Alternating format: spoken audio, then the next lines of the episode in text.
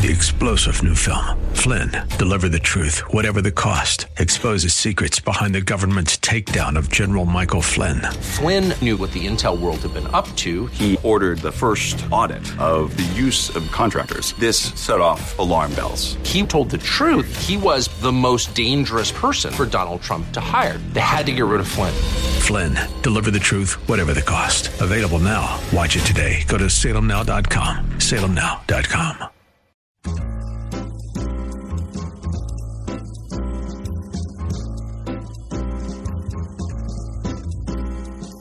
Welcome to another edition of The Ride Home with John and Kathy, live from the Salem Pittsburgh studios. And now, here are your hosts, John Hall and Kathy Emmons. Hey, good afternoon. Greetings. Thanks for coming along for the Wednesday edition. You know how um, people say, is this Wednesday? It doesn't feel like Wednesday. But I'm not quite sure what Wednesday feels like, or Tuesday, or Monday. I think that we should be happy in whatever day we're in. But you know what I mean. I do know. I mean, people. That's like the, the, Hump day. I feel like those. Yeah, those are the same people that say that. I Hump can't day. stand that. Hump day. Anyway, happy Wednesday to you. Thank you. I, I got some um, some bad news. That's the worst phrase. Wait, so my first response is, how does that affect me? Right. Because meanwhile, getting back to Right? it doesn't. Oh, it's not that bad then. I'm just being honest. But it does affect me. Oh, oh I'm sorry for you. Mm-hmm. Uh, this is a study in Wellness Magazine, and it is talking about the importance of women in particular Mm. not sleeping close to their cell phone or with a light on or with the TV on. Yeah. My brother has slept with the TV on all of his life. You mean the whole night? Him and his wife. I'll go visit, and that TV set's on blaring away. I'm like, how do you guys get any sleep? But he's been doing this for decades. In his bedroom? Mm-hmm. Mm-hmm. Yeah. I have to have it black and quiet. Still. I want it to be nothing. Mike. I have to be. I have. I have to have it black, but I have to have some type of white noise in the background. What? What does that mean? oh, mean? my kid's like that. Like a fan. Like a fan or something. Right, yeah. right, right, yeah. But So what the do you have?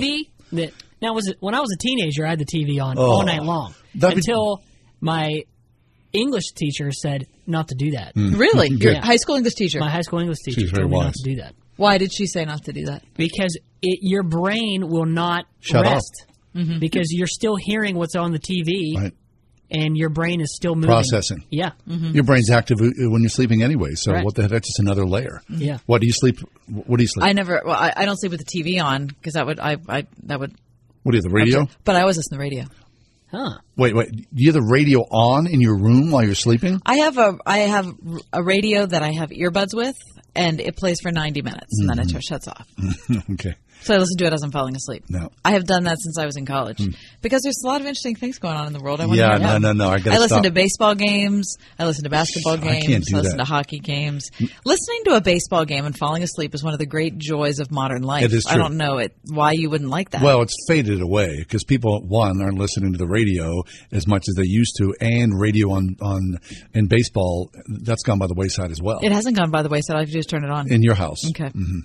Well, this is the thing that doesn't affect either one of you, but clearly could be a, a major blockage to me fitting into my pants. This wait, this the bad news? Sleeping with a cell phone, a bright alarm clock, or with a television on next to your bed puts women at risk for weight gain. Well, how does that even but not happen? men. Weight gain. No, this, that's why I said you guys are in the clear. You don't have any concerns here, whereas I am obsessing. Why? How does that affect women? Women who slept with a light or even the TV on were more than 17% more likely to have gained 11 pounds over the course of five years. What? That's crazy. What? Mm-hmm. what According to a study by the Journal of, Me- of the American Medical so Association. all the Dorito ads are just by now listen, association. Mm-hmm. light coming in from outside the room was associated with more modest weight gain. What, what does that mean? Like a, you, you have Modest the hall weight light gain. on? well, eleven pounds. Maybe you're getting just you know four pounds from the. No, no, I don't nightlight. mean the modest. I know what. Thank you. I know what modest weight gain is. I'm trying to figure out Moderate- what, what light coming in from outside the room your means. porch light outside. Maybe your porch light Porch outside light. is next to uh, your your Your bedroom. window. The study is the first to find an association between exposure to artificial light at night while sleeping Hmm. and weight gain in women. Who does these listen, things? this is they, these they, are ridiculous Listen, they observed 43,000 women in the U.S. That's Oh a lot God. of women. One of the factors pointed to by researchers is that light could suppress the sleep hormone melatonin Mm-hmm. and disrupt our circadian rhythms. Yep, there's your tax dollars says. at work. The That's it government's funding this.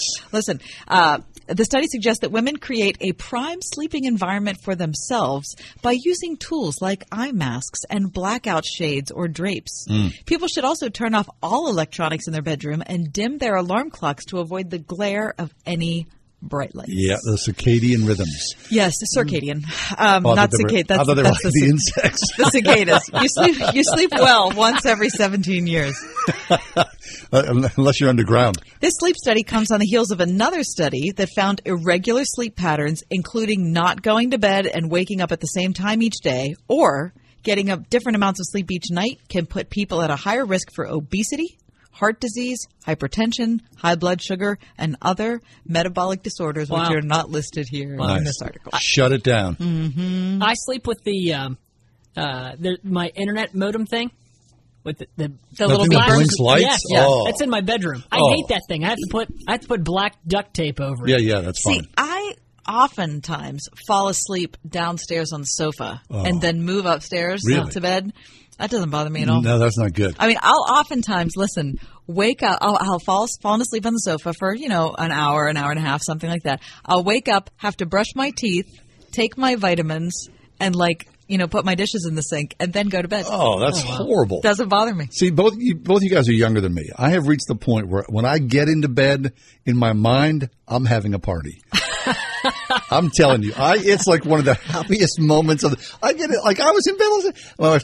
I was, my wife, "Ah, la la la la la. I'm like so excited to be there. I can't wait. I'm like your husband. Yeah. One thing I do really well is sleep really well. But do you get do you get do you get to the point where you're so excited to fall asleep nope. that you can't sleep though Oh because no. you're so excited? Oh no, I See, got that happens to me. Really? Yeah. But you're so excited to be in bed and I'm then you so- start thinking yeah. about everything. I'm exhausted, and I finally crawl into bed, and then I'm so excited to be in bed, then I it just wakes me up. Like he's, love it so much. already. I love it so much. he wants to be there right now. Seriously, I, I hope heaven includes a long, healthy dose of beautiful sleep. We might not need to sleep. hmm All right, coming up on today's show, uh, we're going to talk about the space program in the five o'clock hour. Yep.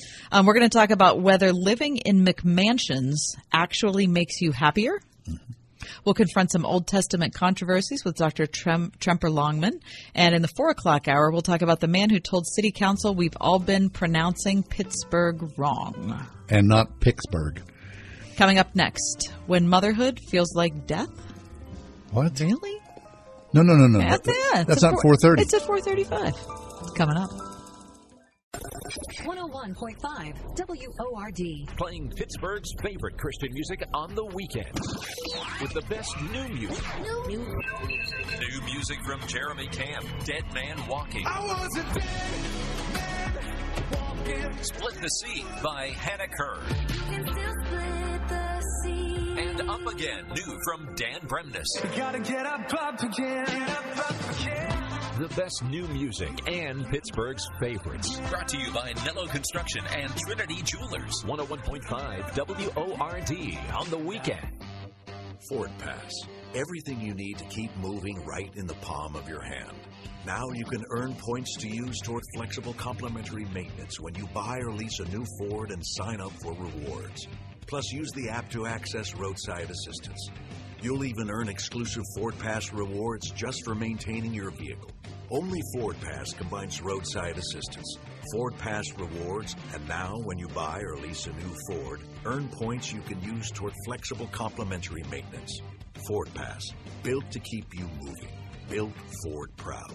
Visit your participating Ford dealership to find out about how you can earn complimentary maintenance on every new Ford. Roadside assistance is included for certain Ford owners and available to everyone for a per service fee. Ford reserves the right to change program details without obligations. Visit your participating dealer or FordPassRewards.com for program rules and restrictions. Ford Pass, compatible with select smartphone platforms, is available via a download. Creation Fest 2019 is coming. Join us with your family and friends for a weekend of worship like no other. Over 70 artists like Skillet, Hillsong Worship, Crowder, Elevation Worship, Kari Jobe, 10th Avenue North, and Mandisa, as well as over 15 speakers like Bob Lenz, Reggie Dabbs, and David Nasser. Be a part of the Creation Worship experience set in the beautiful mountains of central Pennsylvania. Go to CreationFest.com to find out more. That's CreationFest.com. New message. Your social security number has been suspended. Not contact us, your account will be deactivated. Scammers are aggressive when they contact a potential victim. Social Security Administration employees will never threaten you for information or promise benefits in exchange for information. In those cases, the call is fraudulent and you should just hang up. Don't provide any personal or financial information to these thieves. Call the Social Security Fraud Hotline at 1 800 269 0271. Most clubs you join require an initiation fee or a club membership, but not the Word FM Discount Shopping Club. No, in our club you save as much as half. Half off home improvement services, web design, family entertainment, music festivals, and much more. All from the comfort of your computer or smartphone. Log on now to wordfm.com slash shopping and God save the green. Hey, thanks for coming back. Today's an important day. Today is Anne Frank's 90th birthday. I mean, I think most of us as school kids, we were, what, compelled to read The Diary of Anne Frank? Right. You may have seen the film. Uh, the Public Theater just did um, the play of Anne Frank two years ago. It's a heartbreaking story, but a beautiful Mhm. story as well. It really is. Anne Frank. Yeah, she would have been 90 years old today. Um, unfortunately, she uh, she and her family hid for two years in southern Amsterdam, which is when she wrote her diary, and uh, she ended up dying with her sister in the Bergen-Belsen Nazi concentration camp in February of 1945. I mean, that diary, she got the diary when she was a, a young girl. And when she went into hiding with her family, she was faithful and she wrote in it almost every day. Kitty was the name of her diary. Uh, I mean, it's such a beautiful story and heartbreaking as well because when you think about this young girl, 14 years of age, and being concealed in this room in a workspace where her father lived, uh, where her father worked, Worked, yeah. um, and in abject fear that the Nazis would discover them, and of course they did. Can you imagine the days of utter silence that they had to sit there Mhm. while the rest of the world moved forward, and there they were waiting for something to happen? She talks about that in the diary about the silence of it. That was the thing that bothered her the most. Of course, she was a young girl who wanted to go and out that and it- see it the sca- world. It scared her. Yeah. The silence of it because, you know, her dad, um, well, she was just used to a whole different lifestyle. And so having that enforced quiet was like a total shock to the system. Plus, it allowed your mind to think of all the things that you were hiding from Right. and missing out on. So the tree that was outside the window of the third floor room where they were hiding, that tree was lost just a few years ago. And for many people, it was a symbol of Anne Frank's life. But uh, the tree, as many trees do, especially in old age, contracted a disease. It was cut down, but the wood was saved and still has not been repurposed for something else. But there's a sacredness about that Mhm. to think about that. Um, her father was the only member of the family who survived, and after the war, he came back and to find out that the the the publication, the, the diary was saved by the secretary of the business the father had worked for. And it would led to its publication in 1947, first published in, in English in 1952. It's been since translated into over 60 languages worldwide and sold millions and millions of copies. I just bought a copy just Did this you? week. Yeah, I did. Yeah, uh, I'm going to Amsterdam the week after next, and we're going to Anne Frank's house. And Oh so I wanted to reread it and, I don't know, get immersed in it before I get there. So you're going to be there. Yeah. Wonder what it's like. How do they control the flow of people in that tiny space? I mean, I'll be curious to hear what you have yeah, to say about this. yeah. Well, I'm going to be calling in. We're going to be talking about it on the air. Um, the day after, I'll be at Corrie ten Boom's house, Wow. also in southern Amsterdam. Corrie ten Boom, if you're unfamiliar, was from a Christian family, um, and she uh, offered, she and her family offered their house to a Jewish family, and uh, the authorities also found out about Corrie ten Boom. And Corrie, like Otto Frank, was the only member of her family to survive the concentration camps.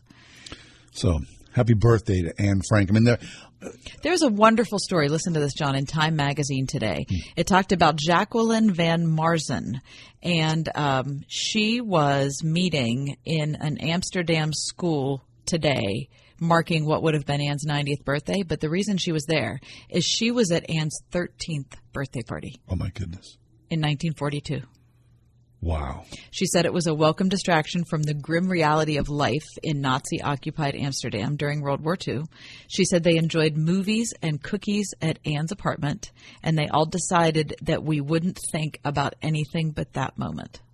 Movies. Mhm. What was it like to? How special would it have been to show a movie?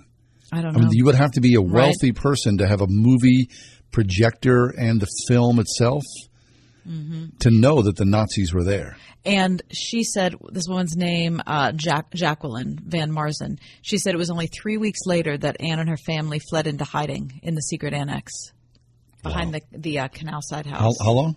Three weeks. Wow. So it was kind of like that birthday party was the last Hurrah. hurrah for all of them. Yeah. Oh, my goodness gracious. Yeah.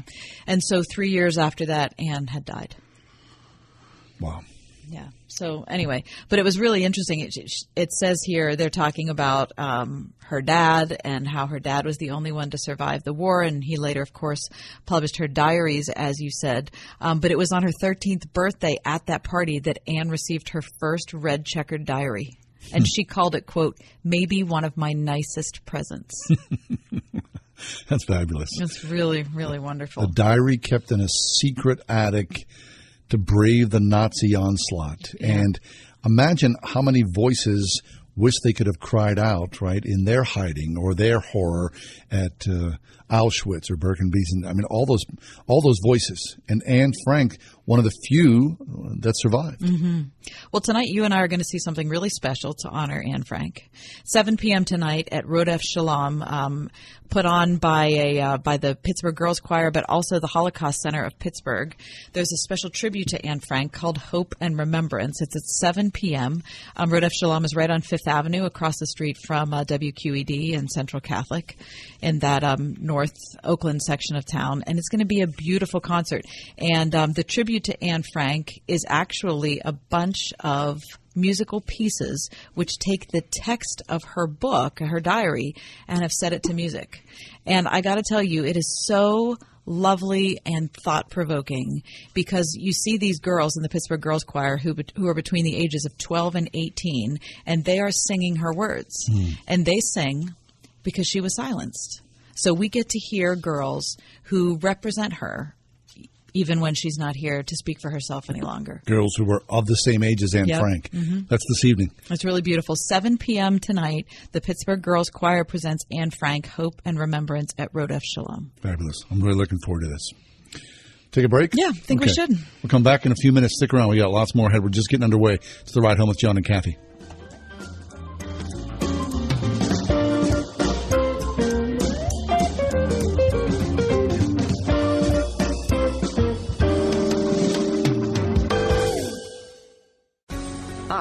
I'm John Henne from Henne Jewelers. Since 1887, my family has helped people celebrate the most memorable moments in their lives.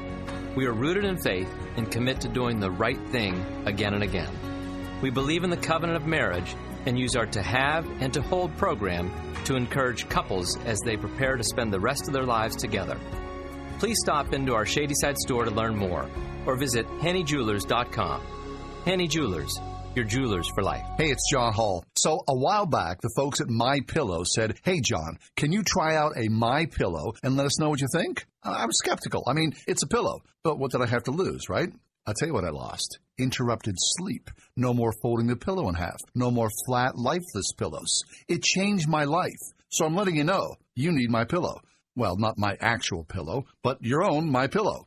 It stays cool all night long. No more waking up at 3 a.m. to flip to the cool side of the pillow. It keeps its shape. No more reshaping your pillow in the middle of the night. It comes with a 60-day money-back guarantee. Try it. Don't like it? Return it. My pillow comes with a 10-year warranty. Do you have a pillow that comes with a 10-year warranty? You can toss a My Pillow into your washer and dryer. It's like new again. Get a two pack of My Pillow's premiums for $69.98. That's only $34.99 per pillow, the lowest price ever offered on radio or TV. This offer is only available at mypillow.com or call 800 391 0954. Use promo code WORD. I didn't think that a dentist could be a personable, loving person and actually care, but you really do get that feeling from her. Exceptional dentistry meets compassionate care with Dr. Megan Stock. From my previous experiences, it was more of a transactional thing versus a relationship. But with Dr. Megan, it's more you want to go back because you want to get caught up on what's been happening and you want to talk to her about things. So it's kind of cool. Stock Family Dentistry on Perry Highway in Wexford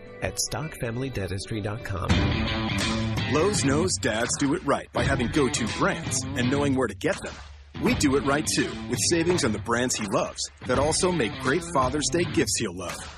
Stop in today during Craftsman Days for all kinds of deals on Craftsman tools and power equipment, like a Craftsman 21 inch gas push mower now for just $199. For the perfect gift to make his day. Do it right for less. Start with Lowe's. Offer valid through 619. See store for details, U.S. only. Right now at Napa Auto Care Centers, when you spend 250 bucks on Napa brake parts, you can get a $75 prepaid Visa card. Quality parts installed by pros, that's Napa know-how at participating Napa Auto Care Centers. Exclusions apply. Offer ends June 30th. Train up children in the way they should go, and when they are old, they will not depart from it. Visit pittsburghchristianschools.net to discover godly teachers and great classmates near you. That's pittsburghchristianschools.net. pittsburghchristianschools.net.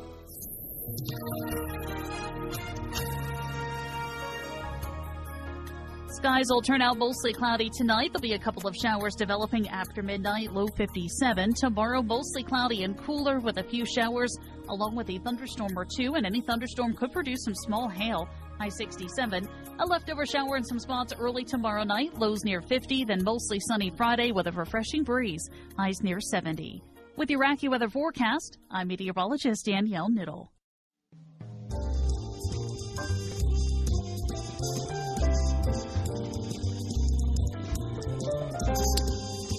Well, Father's Day is Sunday.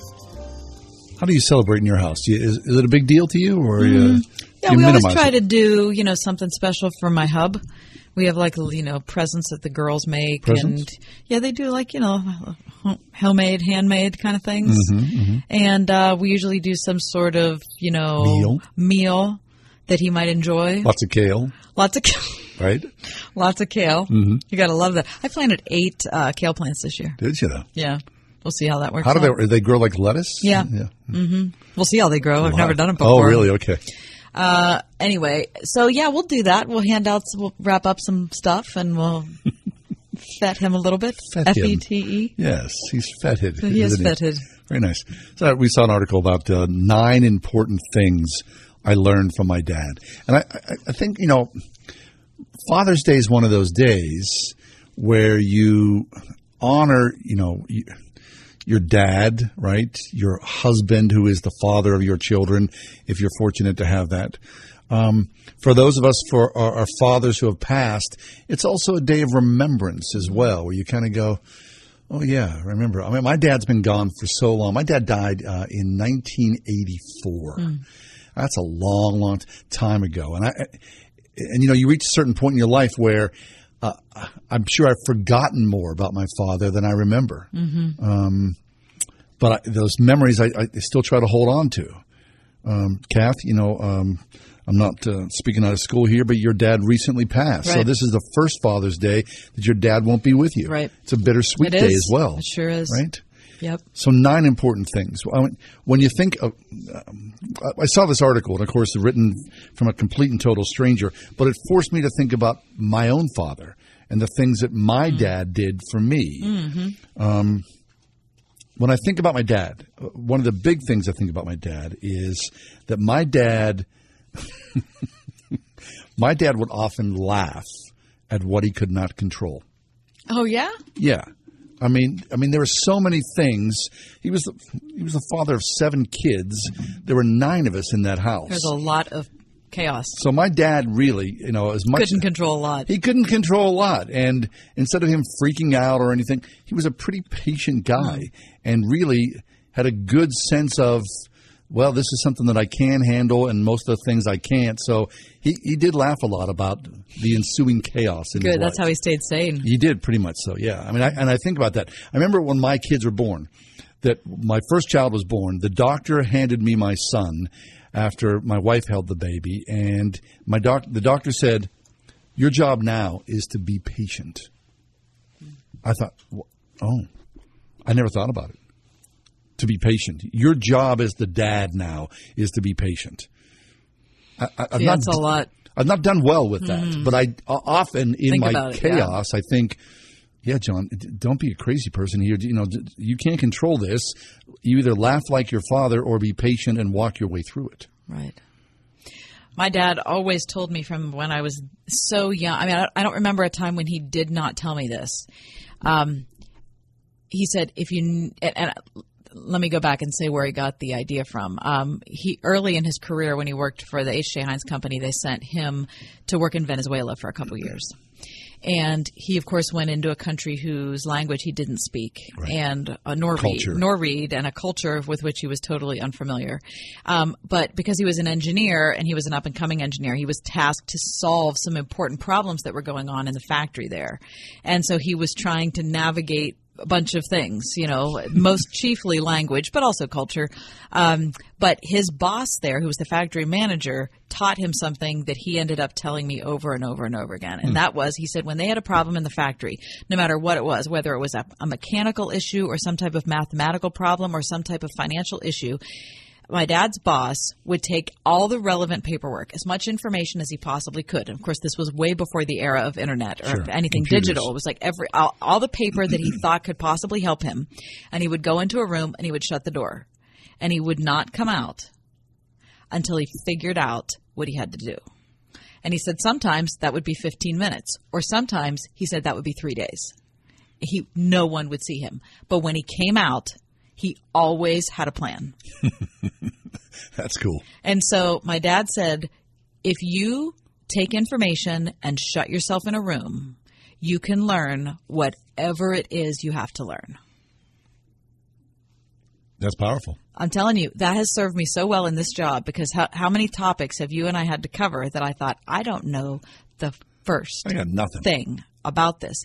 And I have, I can't tell countless times. I have gone, I've shut the door, whether it's at home or here, and I've just concentrated on all of the information until I felt like I had a handle on it. Nice. It's really not. It's not rocket science, No. and it's not that you can perform. Oftentimes, you can perf- perform above your abilities if you can harness your attention. I agree. Yeah, which has become equally hard now. Because we're so fragmented, it's hard to attend to anything. Well, look, you get your phone. So now, if you're in that room, you could be listening to Spotify, but you got to put your phone away to focus. That's a big problem right now.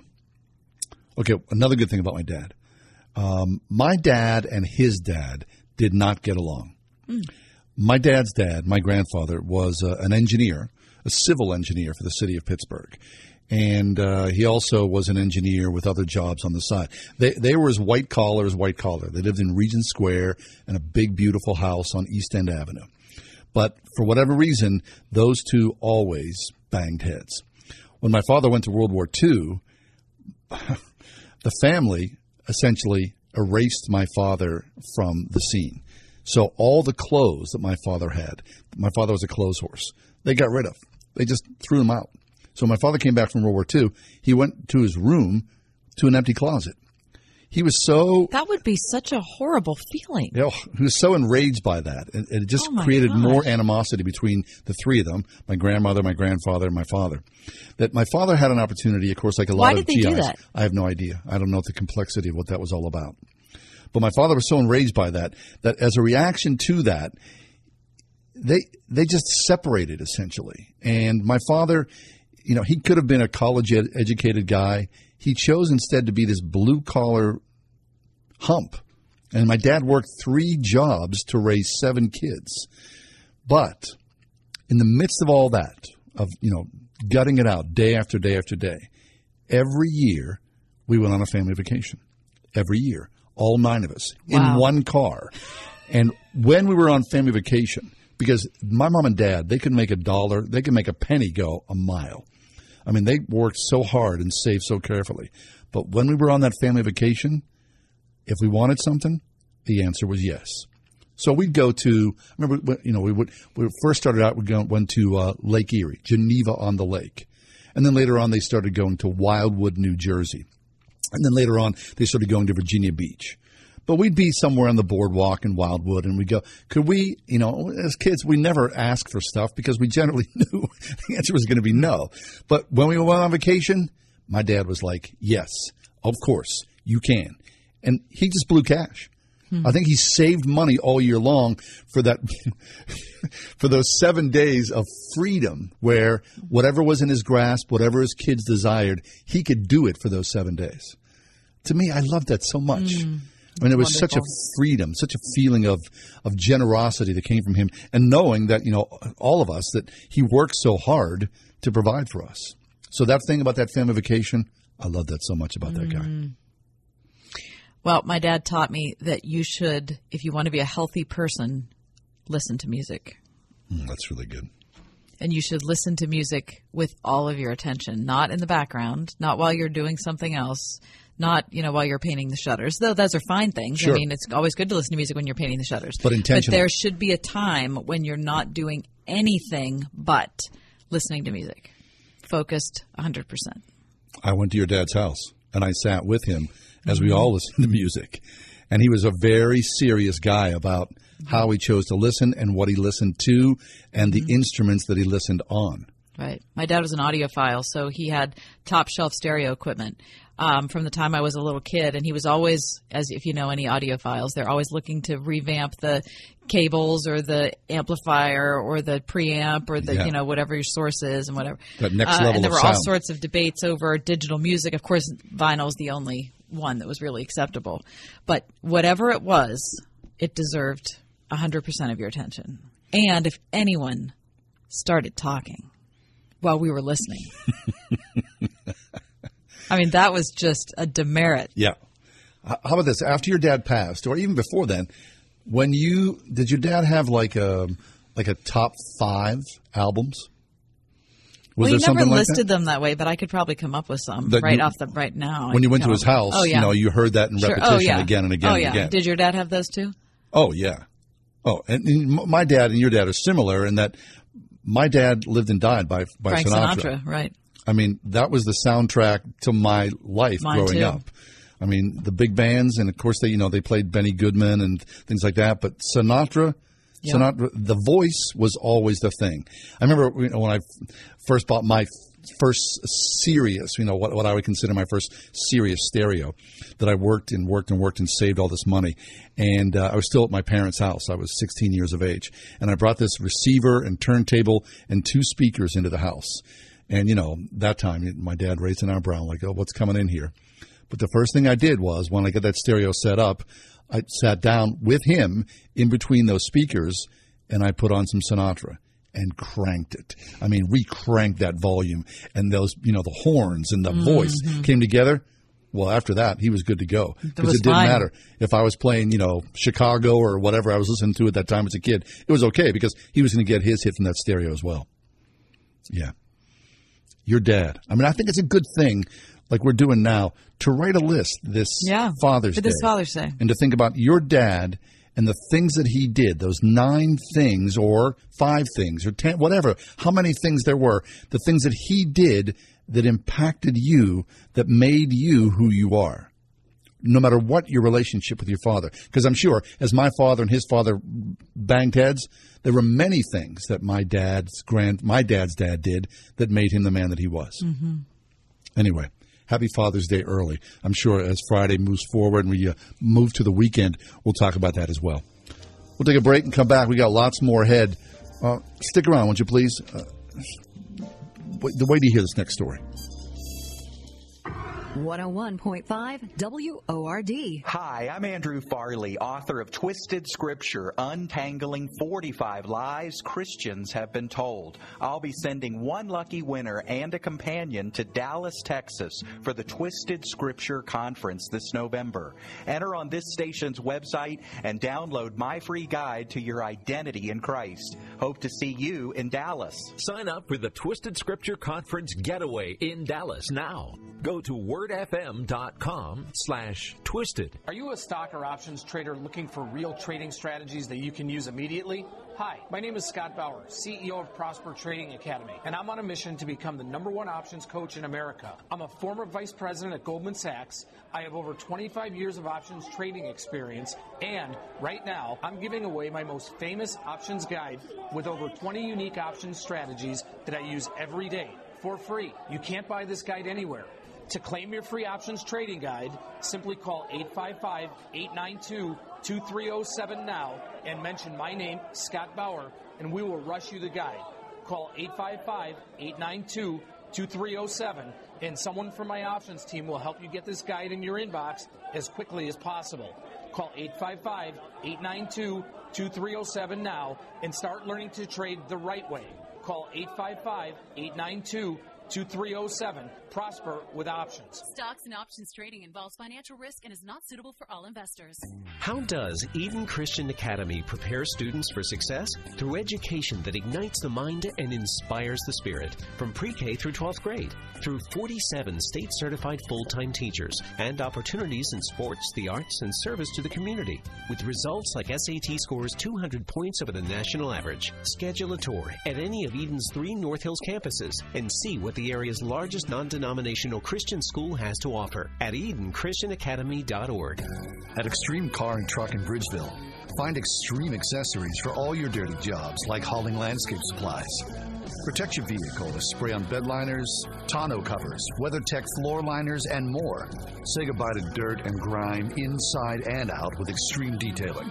Plus, lift kits, electronics, and remote starters. Always a favorite. Extreme Car and Truck in Bridgeville for the extreme in all of us.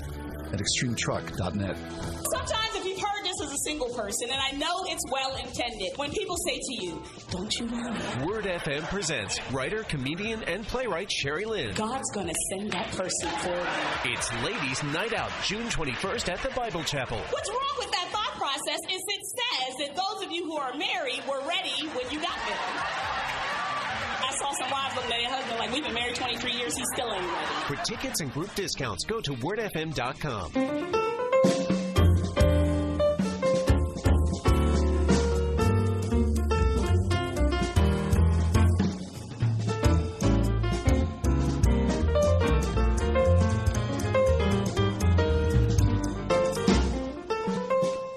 Hey, thanks for being with us. When motherhood feels like death. I mean, when motherhood feels like death. I saw this uh, headline, and then you know, Kath and I talked about it. It's so, it's so brutal, but I, I get it. I mean, I'm not a mother, but certainly uh, I've been around and, and seen how my wife works, how my own mother worked. When motherhood feels like death, it, it is such a, a brutal aspect of what it is to, to raise your children, to work every day. It's uh, like an anonymous thing, isn't it? Um, Courtney Reissig is with us, and uh, Courtney wrote this piece at the Gospel Coalition website. Uh, Courtney, welcome to the show. Thanks for having me. Courtney, when uh, when you have a baby for the first time, it's hard. You can't. I guess you know the process of having a baby or adopting a baby or however it is that you become a mother mm-hmm. is so different those early days than actually learning how the whole process of mothering works. Like if you're thinking about mothering a five year old or a ten year old mm-hmm. or a twenty year old, there's just there's really no way to prepare for that. Yeah, I had twins first, so I feel like it was even probably even exponentially more. I had no category for one kid, but I had twins first, and so I felt like it was like standing in front of a fire hydrant of small children when I had them. Yes, exactly. Yeah, I always tell new mothers. So I have four children, and whenever I meet new mothers or women who are pregnant, I always tell them that I feel like the first pregnancy is the hardest, the first babies are the hardest because you're so unaccustomed to what it takes, Mhm. and so uh, as you have more children, it's almost like you're. It's like muscle memory. You just kind of learn how those things work, and your body and your brain and your lack of sleep can handle it over time. God help you. I mean, is- that's so rough. it is so true. Okay, so talk about the uh, the New York Times job description because this is you know sort of the crux that this whole whole thing is built upon.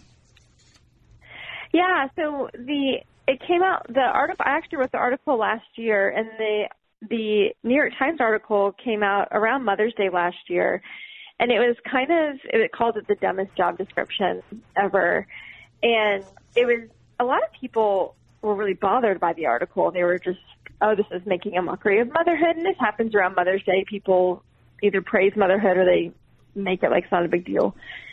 And I looked at it from a different angle of when you look at what it takes to be a mother or even a parent in general, it does seem kind of dumb because it's a form of dying. It's a form of dying to yourself. It's a form of dying to your expectations and your dreams and your desires and your need for sleep and your need for food and anything. And so I took it as a, a, someone being honest. And I really resonated with that because I think sometimes we elevate the role of mother as being something that's supposed to always feel fulfilling because Mm-hmm. we talk about it as being the best thing a woman could ever do with her life. I love being a mom, but it's really grueling and it feels like dying most days. And so that's kind of where the article was born out of. Right. I think that social media makes it weird, doesn't it? I mean, it's already Mhm. weird. It's obviously already weird to be Yeah. a mother, but but social media makes it weirder because um, there. And I know that this is not across the board because I do have friends who specifically do post things, whether it be on Twitter or Instagram or Facebook or whatever, that just Mhm. talk about difficulties they're having in mothering. Sure, Um, and I really sure. appreciate that. But for the most part, what we post are the good things about us. And this has been talked about over and over again, so I'm not telling anyone stuff they Sure. don't know. But when it comes to mothering, um, I Mhm. think there's a built in uh, sense of being unqualified. I think that's the scariest thing for Mm-hmm. every uh, woman about being a mother is you feel like you're going to do it wrong. Um, you don't Sure. you don't have what it takes. You're going to fall down. Your kid's going to get hurt. They're going to get Mhm. lost. They're going to something's going to happen to them, and it's going to be your fault because you were Mhm. not up to the task. And so, adding social media onto that when you're already feeling like I'm not up to this and you're seeing photographs of other moms who have either beautiful children or healthy children or well-behaved mm-hmm. children or successful children or academically wow or sports-wise look at them or prom-wise aren't they gorgeous it just reinforces all that insecurity that I think we personally Yeah. already have Oh, absolutely. And I think, and it's hard. I, I something I think about a lot whenever I post anything about my kids is, am I contributing to this? I mean, I Right. I hope I try. I I work really hard not to, um, but it's hard because social media is just a very small snapshot of life in general, anyways. And so, how do you not make it look good in that moment? Maybe it was good in that moment, but maybe the next moment your kid threw up. You know, like it just doesn't it doesn't always look like that. And I think it's hard to find that balance. But I do think that most women struggle with a fair amount of guilt in general about, like you were saying, with how they are as a mother, feel like they're inadequate. And social media does often fuel that. And so you see people wanting to be honest about how hard it is and about how it doesn't always feel amazing mm-hmm. and they want that solidarity. Um, I think sometimes there's also an element of motherhood was never made to be alone. So we were not, parenting is just not something we're supposed to do alone. Life is not something we're supposed to do alone. But the culture we live in is so often alone. We do a lot alone. And so I think people post things online because they want that community. They want someone to speak into what they're doing. That's why message boards are crazy or Facebook groups of women asking questions about what to do with their kids and and I think it shows this real need for parenting and community that I think is really lacking. And so I think that's why people write articles like that New York Times article because they want solidarity. We're talking to Courtney Reissig, author of Glory in the Ordinary Why Your Work in the Home Matters to God and The Accidental Feminist Restoring Our Delight in God's Good Design. Now, this article that you wrote for uh, the Gospel Coalition, Courtney, you Mhm. say something that I thought was really interesting, and um, and I thought I experienced this myself in spades, where b- before I was pregnant, I thought Mm-hmm. that being a mom and all the things I would sacrifice, you know, I had a great job, but I was going to stay home and I was going to devote myself to motherhood and that was going to be a Mhm. sacrifice that was going to be worth it and I was going Mhm. to love it and it was going to be awesome and I was just going to feel Mhm. like I had made the right choice and but- Mhm. but then once it happened and once I was home and I didn't have a, a career anymore and all of a sudden I I didn't like it. I mean, I wanted to like it. I want to say that I liked Yeah. it. You know, I want to be one of those people that was like, "Oh no, I loved being with my kids and it was awesome." And I did. And I and I do feel like I made the right choice, but I have to tell you that it was very very hard for me at the time. Yeah, and I think that's a, a big struggle for uh, a lot of women, and I think in large part it's because we've made it too much, and we've not talked about the reality of life in a broken world. So we've we've elevated certain vocations for men and women that are the best thing you could ever do. And then when you get them, that it's always supposed to feel fulfilling, and we just fail to recognize the fact that we don't live in we don't live in Eden any longer, and we don't live in the new creation. We hmm. live in a broken, fallen world where living life with a bunch of sinful people is really hard, and that's who our children are. And it's not always going to feel fulfilling. Work is hard, and it's broken by sin, by living in a broken world. And I think that's what I try to touch on that in my book, Glory in the Ordinary, because I think that's what we're missing in helping women understand and men understand with work in general. Just because it doesn't feel good doesn't mean it's not good work. Hmm. We live in a broken world, and so it's going to not always feel like good work. That's And good. I like that. Just because it doesn't hard- feel good doesn't mean it's Yeah. not good work. Yes, yeah, Yeah. because we don't live in. God is still. We're still called to work. We're as part of being an image bearer of God, but it's going to be hard. It's we're it's infested with thorns and thistles, as Genesis three says, and we see that all the time in our work. Right. Now, you know, from a guy's perspective, I mean, you know, I, I don't feel any of this, of course, because I'm not a mother. Um, but the only only connection I have, of course, is my wife who who works and my own mother's experience. Guys, you know, the only comparison the guys have is when, like, you know, our sons are at sporting events, and you're looking at other Mhm. guys' sons and thinking, my kid is better than that kid. Really? Or, yeah, right. I mean, Don't you? So uh, maybe it's just strictly a mother thing, John. That, and I think it's because we're the ones who are pregnant. Um, at least, and I had, I was able to be pregnant, and so I had, I was, and deliver my children. But I felt like I was standing between life and death for them. I don't get that. Sure. Yes. Yeah. Do you feel yeah. that way, And there- Courtney? And there is. Yeah. I mean, and my um, all of my pregnancies were relatively complicated, um, ranging from like moderately life threatening to really life threatening, and so I felt it acutely. Um, and so there was that, there's been a lot of physical ramifications for myself physically from my birth. So I've felt that form of death. Um, but some of my children have had some difficulties from just being me being pregnant with them, and so that I've seen that as well. So I think that there's, that, yeah, there's an acuteness to it by bearing bearing them, and Yeah. even like with nursing, and by think of, feeding I them. I, them. I think Yeah, feeding them yeah. is, I really think feeding them is a lot of it because when you are taking your baby to their checkup, whether it's their two week checkup when they're first born or their four week checkup or whatever it is, the first thing they do is put the baby on the scale. Right. And if the baby's Mm-hmm. gaining weight, boy, mom, good for you. You Right. are doing a great job. Yes, yes, and if the yeah. baby's not gaining weight, oh no.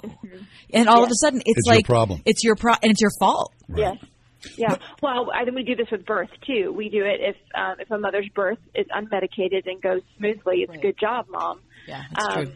And if you're doing what your body was meant to do, and yeah, in in a pre-fall Eden, that's what your body was supposed to do. But we don't live in We live in a broken world, and bodies fail us. Um, they fail us in, in getting pregnant. They fail us in how we sustain our children in the womb. They fail us in how we sustain our children outside of the womb. Um, and I, I have met so many women like crushed by that weight of feeling like it's their fault.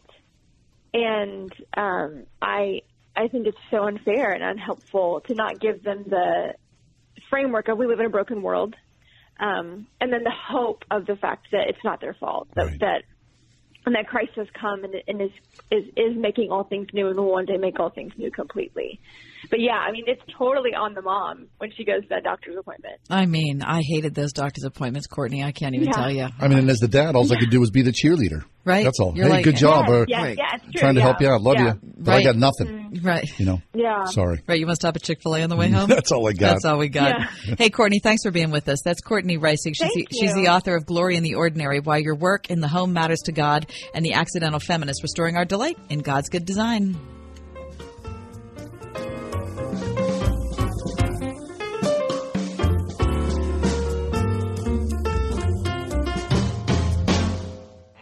The Steelers, Penguins, and Pirates are successful sports teams because they have a plan and they stick to it. Before their games even start, they know what they want to do and how they're going to do it. The same is true in retirement. Do you have a game plan or are you just going to wing it when that day comes? I'm Ethan Lane, Associate Advisor at Accurate Solutions Group, where we strictly focus on retirement planning. We help people retire with confidence, clarity, and independence. Give our team a call now to start building your own retirement blueprint. 412 515 3555. That's 412 515 3555. Don't be unprepared. At Accurate Solutions Group, we can help build you a plan to get you to and through retirement successfully. 412 515 3555. That's 412 515 3555. Investment advisory services offered through ASG Investment Management LLC. Got different companies running your web design, social media marketing, and geofencing, but not sure which is getting you customers and which is a waste of your dollars?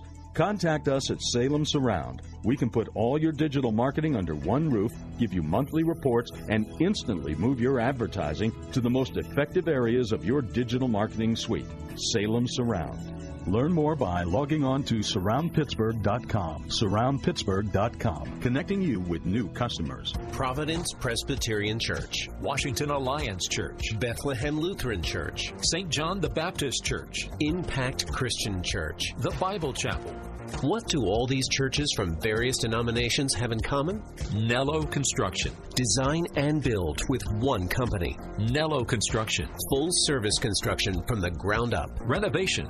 Expansion. Nello Construction. The choice for churches. See the projects. Begin the journey at nelloconstruction.com. New message. Your social security number has been suspended.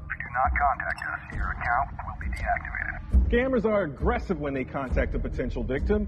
Social Security Administration employees will never threaten you for information or promise benefits in exchange for information. In those cases, the call is fraudulent and you should just hang up. Don't provide any personal or financial information to these thieves. Call the Social Security Fraud Hotline at 1 800 269 0271.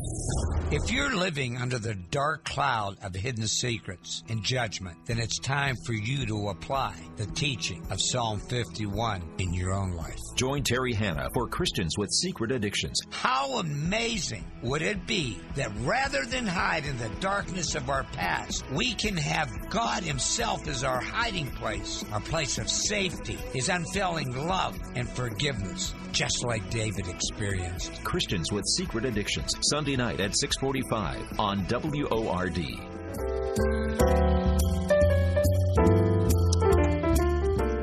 City of Pittsburgh City Council meetings.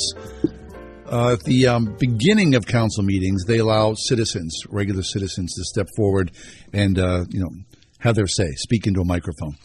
So apparently, there was a man today, Richard Thompson, who, with his Scottish accent, walked up to the podium during the public comments to tell council and presumably the cablecast audience, because this is on cable as well. Did you ever watch it? Oh, you're not in the city. Oh, it's really, really compelling television. it is. Yeah. He walked up to the podium and uh, he said, um, uh, Audience, uh, we are saying Pittsburgh all wrong. And he did not mean Pittsburgh. Mhm. He is lobbying for a more Pittsboro pronunciation. The Scottish, the original Mimicking Scottish. the proper Scottish manner of saying Edinburgh. His argument is this that the founder of Pittsburgh, General John Forbes, was a Scot, and he intended that to be pronounced Pittsboro that way. Now, this is not the first time about making this argument. Councilman Anthony Coghill driven by his own ancestry. He says, quote, my Scottish roots kind of got me into this, he said, and he encouraged Mr. Thompson to make his argument in council chambers. He's very passionate about it. He's not sure of all the reasons. He says, I, uh, why don't you come on down and publicly speak about this? He's on a mission. The council members apparently sat and listened carefully, and uh, then they passed the microphone on to the next citizen. Mm-hmm. And said, go back to Pittsburgh. Good you. Pittsburgh. I mean, I I was on a trip one time with a bunch of radio guys, and someone said, where you're from? And I said, Pittsburgh. And he said, I'm sorry that that's the name of your city. And I never even considered it. Like, like it was like the pits is what he was saying. But I never, I didn't ask you what you thought of my city. what the heck, you know? Do, you- I do I know that person? Is it an odd? Uh, yes, you do. Is it is it an odd? I mean, do you, of course we grew up here, so No, I I don't think I it's never the heard that. pits. I never had anyone say that to me. Yeah, I was like, what? Really? I'm a little glad. defensive there about Pittsburgh. I thought William Pitt was also Scottish. Am I right about that? I I, I, I don't know. Okay. Should know that. Uh, Andy Masich could tell us. Lions he, History Center. yeah, he would tell us that and much more. you know, he I owe him two dollars. Oh, that's right, you do. Last For time I saw him, I forgot to pay up. No, no, for pretzels. It was National Pretzel Day, and I had to buy pretzels for you. You two Right. simple people. no one told you to buy pretzels. No. it was just you I on a felt mission. like I had to. And Anyway. Andy had to front me the two dollars. Five o'clock hour. We're looking ahead here. There's a lot going on in this. Yeah, show. we're going to talk about the uh, Southern Baptist Convention amending their constitution regarding sexual abuse, and we'll talk about confronting Old Testament controversies. Dr. Tremper Longman next in the ride home.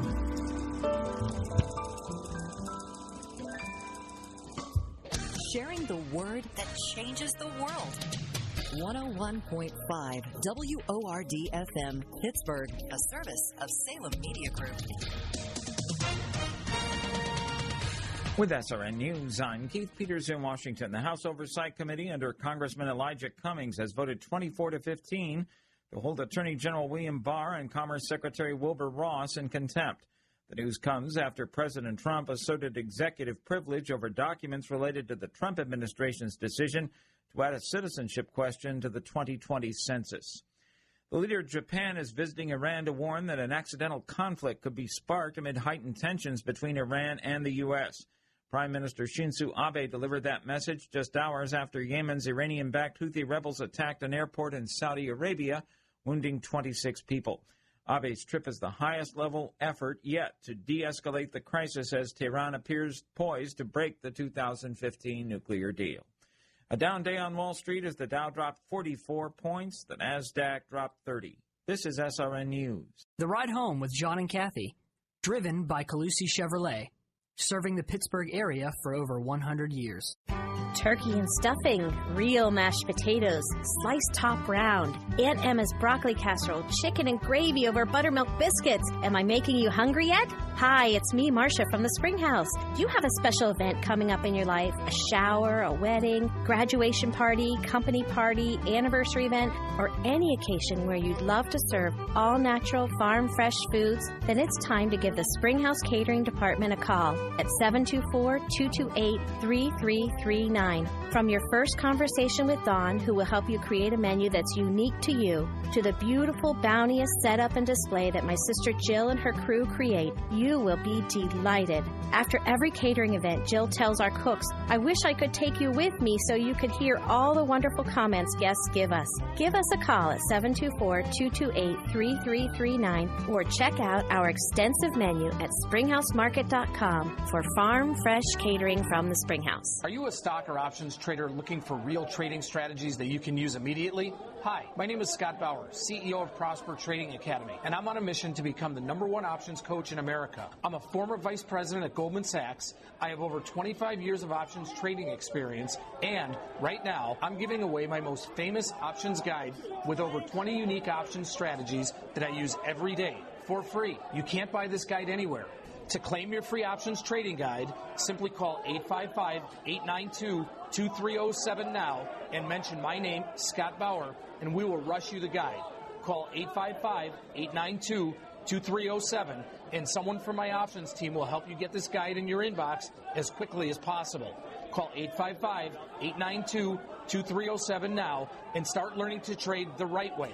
Call 855 892 2307. Prosper with options. Stocks and options trading involves financial risk and is not suitable for all investors. I believe there are not very many schools that do this, at least to the extent that Jubilee does it. Through Jubilee Christian School's all school unit, students learn to become citizens of the world. They learn geography, politics, economics. They have a closing ceremony where each grade will either sing a song, present a little play. It's always, of course, integrated spiritually that we are all united as God's children and that we, of course, have a mandate to share God's love with everyone. Imagine, believe, achieve at jubileecs.org. Sometimes, if you've heard this as a single person, and I know it's well intended, when people say to you, Don't you want it? Word FM presents writer, comedian, and playwright Sherry Lynn. God's going to send that person for you. It's Ladies' Night Out, June 21st at the Bible Chapel. What's wrong with that thought process is it says that those of you who are married were ready when you got there. I saw some wives looking at their husband like, we've been married 23 years, he's still ain't ready. For tickets and group discounts, go to wordfm.com.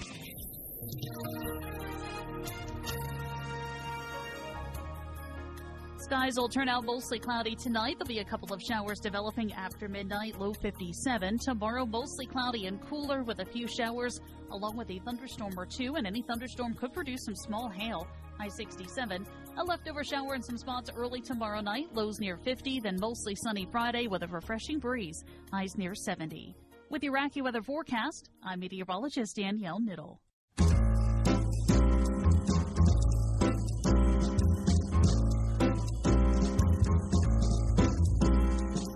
Welcome to another edition of The Ride Home with John and Kathy, live from the Salem Pittsburgh studios. And now, here are your hosts, John Hall and Kathy Emmons. Hey, thanks for coming along today, making your way home. Hope the traffic's not too bad for you as you get to where you're getting. So the uh, the Southern Baptists have been meeting these last several days, and uh, Kath, yesterday uh, they voted overwhelmingly to adopt two proposals that they hope will help prevent sex abuse in their churches in the future. You know, if we had if we had a jar here, and every time we talked about sex Oh. abuse in the organized church, Oh. we put in a buck. We could go on vacation. no kidding. Right? I mean, this has become the constant theme of the last several years. Listen, we have. I, I would love to go back and just look at the amount of airtime we've devoted to it because one issue after another Right. issue related to it comes up. However, I mean, the good news is that it's finally seeing the light of day, right? Yes. This is no longer under the covers.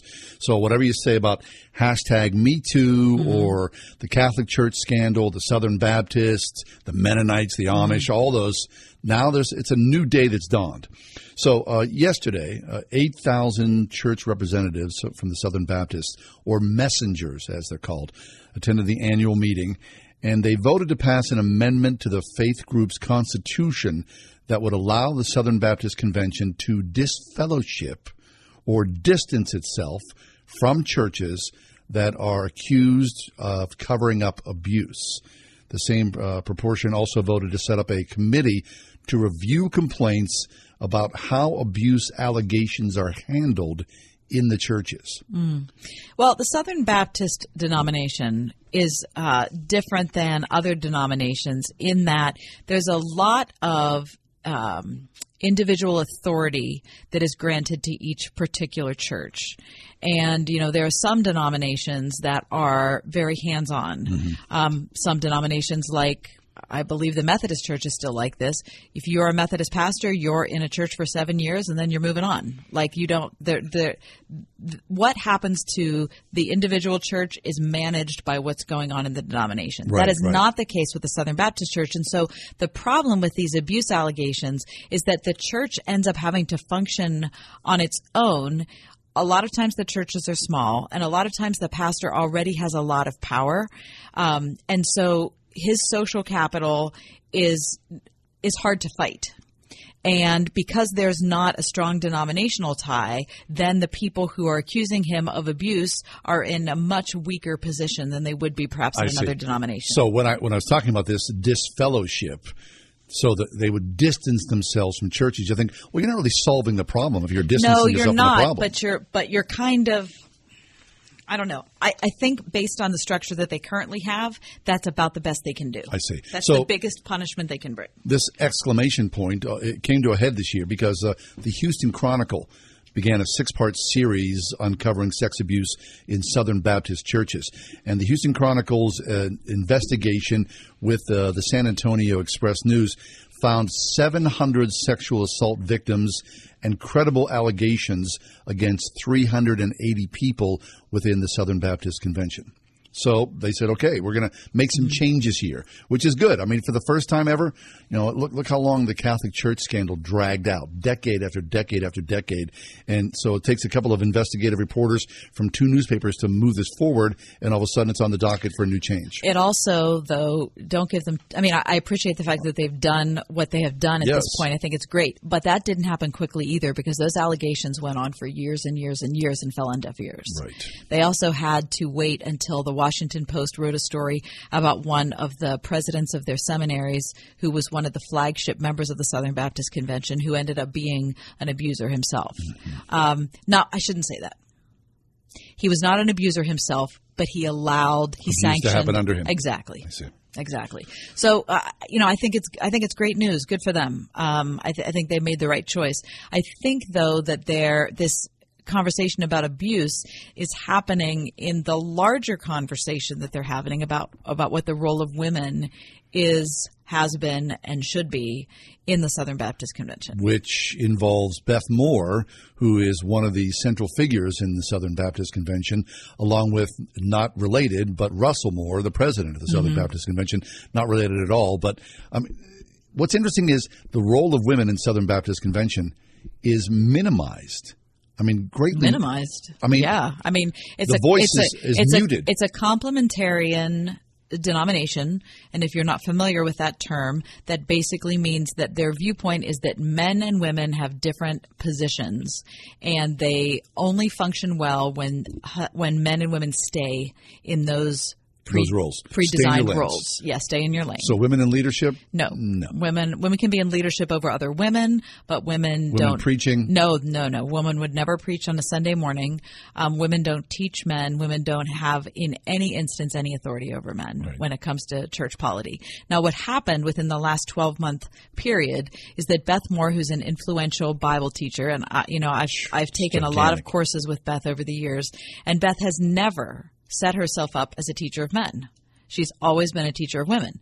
And she said, I'll teach any woman and I will teach any man who's willing. But she does not set herself up. She's been in the Southern Baptist denomination all this time. But this year, for the very first time, she penned what I think was an extraordinary uh, letter that she put out online, which basically said, My whole life I have submitted myself to this teaching, and I believed that the men who were complementarians were complementarians because they were convinced scripturally that that was what God's will was for the church. And even though I saw those scripture passages differently, I still submitted myself to these men because I thought this was happening for the sake of Christ. And even though we disagreed, their heart was in the right place and they were just trying to honor God as best as possible, she said.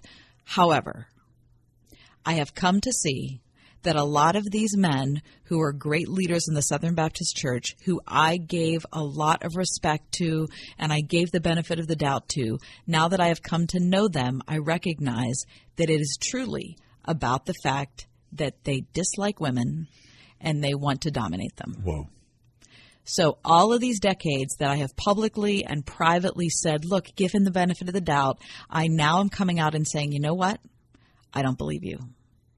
Your actions and your words are now showing me that you have a problem with women. That it's not about a theological problem. You, it's not about a conviction you have in the scriptures. It's not about your belief in First Timothy or First Corinthians. No, it's actually about the fact that you dislike or resent or want to dominate women. No, wait. So she's calling out misogyny Yep. on a large, concentrated scale. Mhm.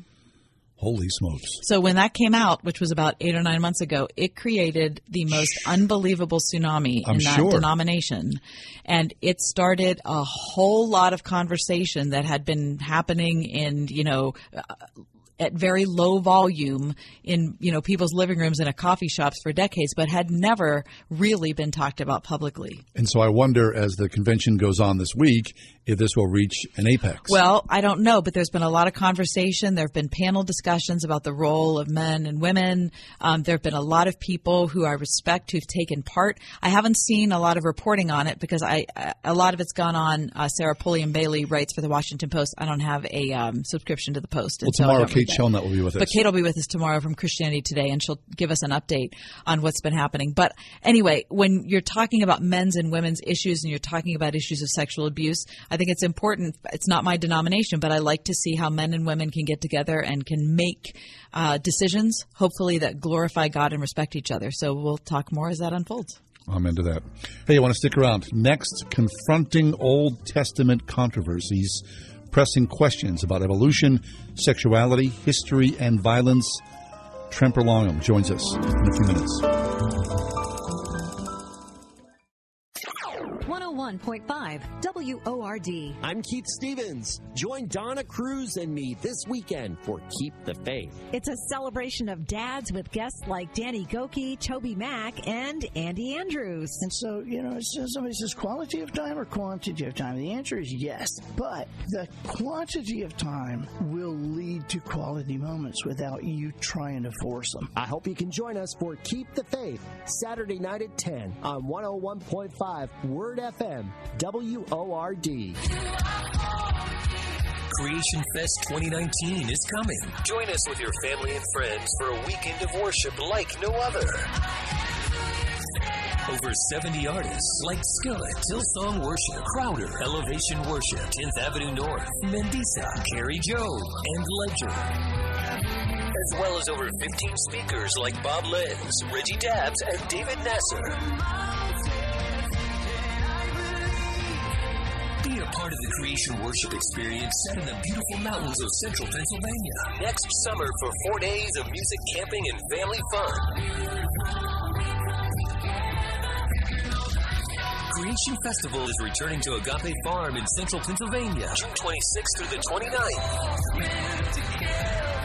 Go to CreationFest.com to find out more. That's CreationFest.com. It will be the highlight of your summer, maybe even your life. It's time to stand with Israel. Consider the lifelong impact of joining nationally syndicated media hosts Dennis Prager and Mike Gallagher, along with Word FM, on the Stand with Israel tour this December 2nd through 11th. More than a vacation, this journey will guide you through centuries of faith and culture as you visit iconic places right out of Scripture. Along the way, your hosts will broadcast on site while you watch and participate. Together with like minded travelers, you'll see over 40 iconic sites during the 10 day tour where you can pray at the Western Wall in Old City, Jerusalem, float in the Dead Sea, and take a boat out onto the water of the Sea of Galilee. Have you ever wanted to walk inside the Garden Tomb? Register today for the Stand with Israel tour this December 2nd through 11th. Just visit our website for more details and registration information at wordfm.com slash Israel. That's W-O-R-D-F-M dot com slash Israel. Hi, I'm John Henne from Henne Jewelers. Since 1887, my family has helped people celebrate the most memorable moments in their lives. We are rooted in faith and commit to doing the right thing again and again. We believe in the covenant of marriage and use our To Have and To Hold program to encourage couples as they prepare to spend the rest of their lives together. Please stop into our Shadyside store to learn more or visit hennejewelers.com. Henne Jewelers, your jewelers for life.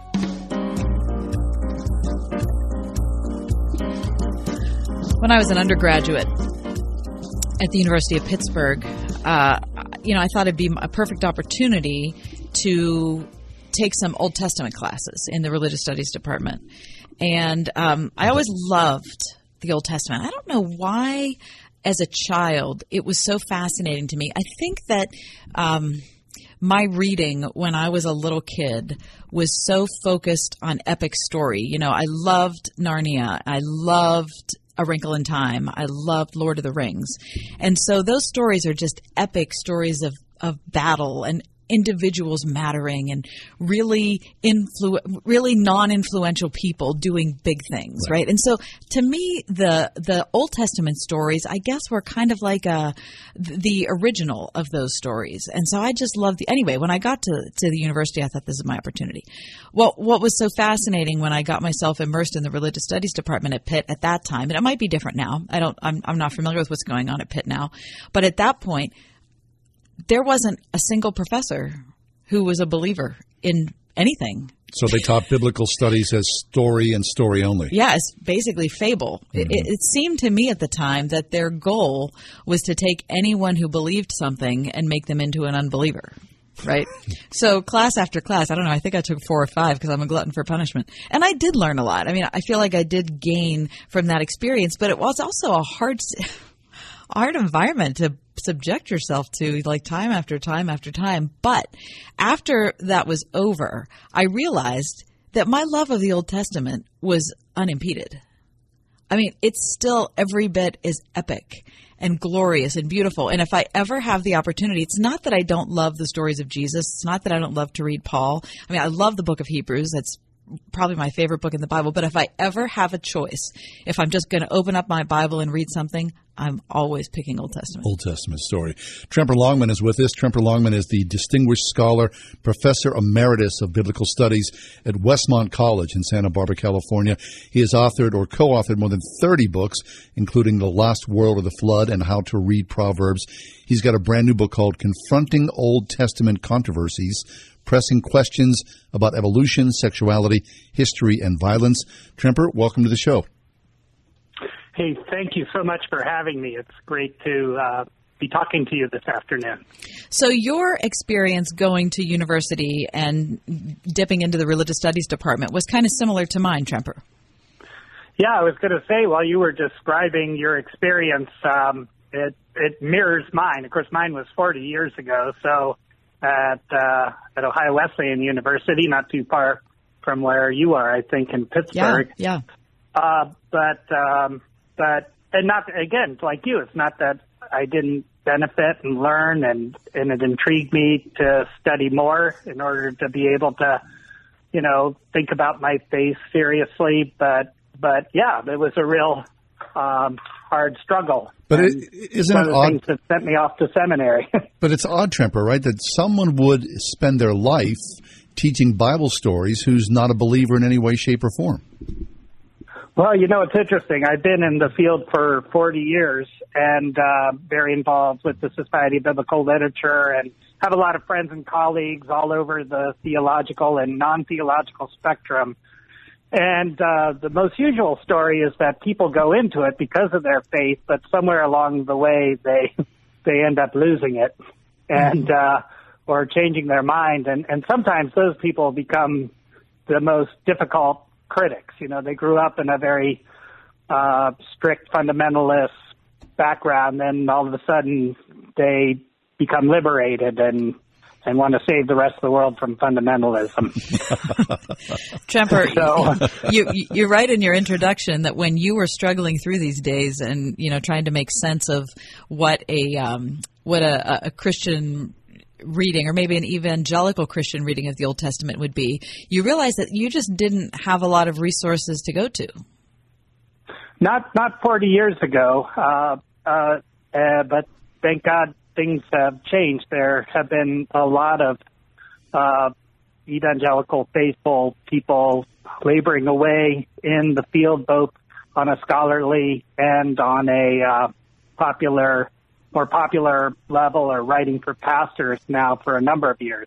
Yeah, and you've, um, and you've become one of those people. And so I, I'm wondering why it is. Did you decide that you wanted to fill that void that you saw? Or did you just love the Old yeah. Testament? What was it?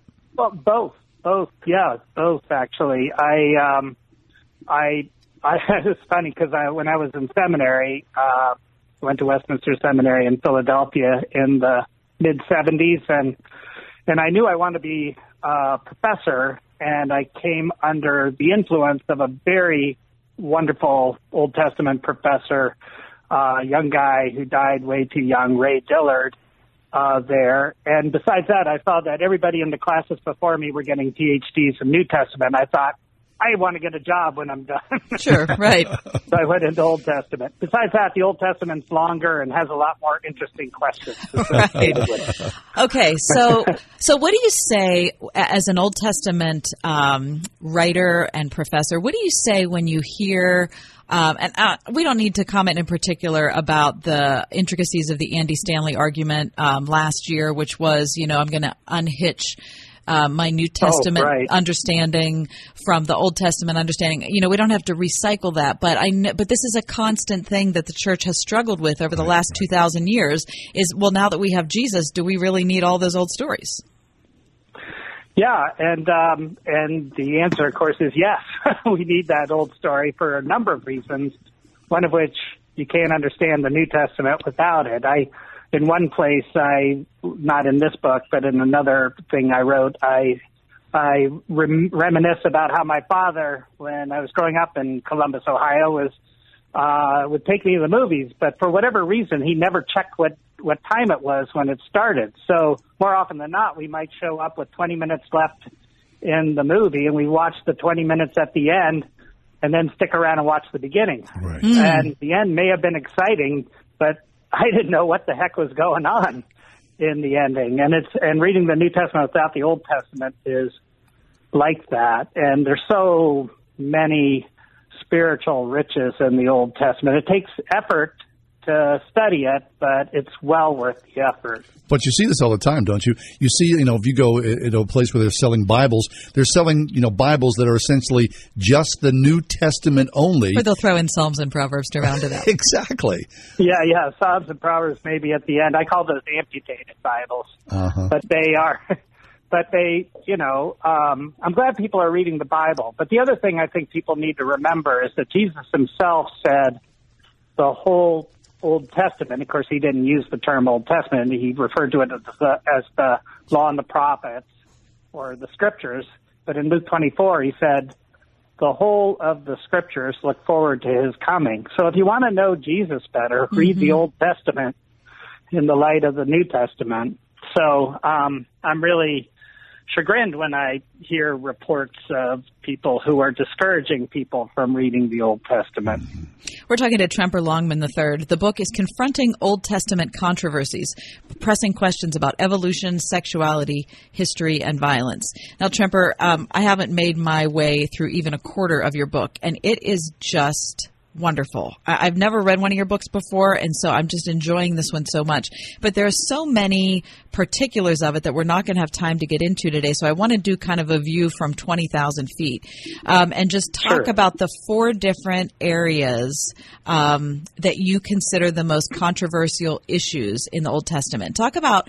wh- I'll bring each one up, and then I want to ask you why you chose them at this per- to write about at this particular time in history. So let's talk about first creation and evolution. Sure. And um, the point I want to make in this section, and of course, I think it's obvious there's so much uh, tension and discussion, even within the evangelical church, on this matter. Um, the point that I want to make in this section is that the Bible teaches us an awful lot about creation in terms of who did it, et cetera. But my I, I think a proper reading of the book of Genesis and related passages indicate that it's not interested in telling us how God did it. So, so I think we ought to at least be open to um, evolution as a theory. And I get into the details there. You have to really get into the details because I think it's really important to realize that evolutionary theory, as properly understood, doesn't undermine any important doctrine. I mean, that humans are created innocent, that there is an original sin, that Adam's sin has an effect on us. But of course, as you say, 20,000 feet, uh, people are intrigued, they should buy the book, right? Right, right, exactly. And you know, this is an issue that we've talked about a lot on our show, Tremper, about the Okay, collision, the collision between science and faith, or the working together of science and faith. And this is a complicated Yeah. issue. And um, you know, out of all of the complicated issues that we talk about. Um, this issue of whether it was a, in particular, a six day creation, 24 hour day creation, or it was a process of some sort engenders so much vitriol. Um, we get Yeah. we get we get drowned with emails from our listeners. We get calls to our boss. We get whatever happens because people are so Caught up. caught up and completely um, their Christian identity is for some reason, in large part, based on their view of whether we're talking the creation was a six day thing or not. And it's either, and if you don't buy into the six day, 24 hour thing, then you don't believe the Bible. Yeah, well, um, again, I, I understand and appreciate and respect people who come to that conclusion. What I what I can't respect is the vitriol. You know, I think that there are the important things in Scripture are really clear, but there are other issues that aren't central, um, and they're not as clear. And we need to allow ourselves some room for discussion. It's really clear that God created everything, including human beings. It's not clear, and in my opinion, a misreading of Genesis to think that the author of Genesis, Moses, wants us to think that creation took place in six days. It's kind of a modern view, actually. The the young Earth creationist movement is kind of a recent modernist mm-hmm. thing.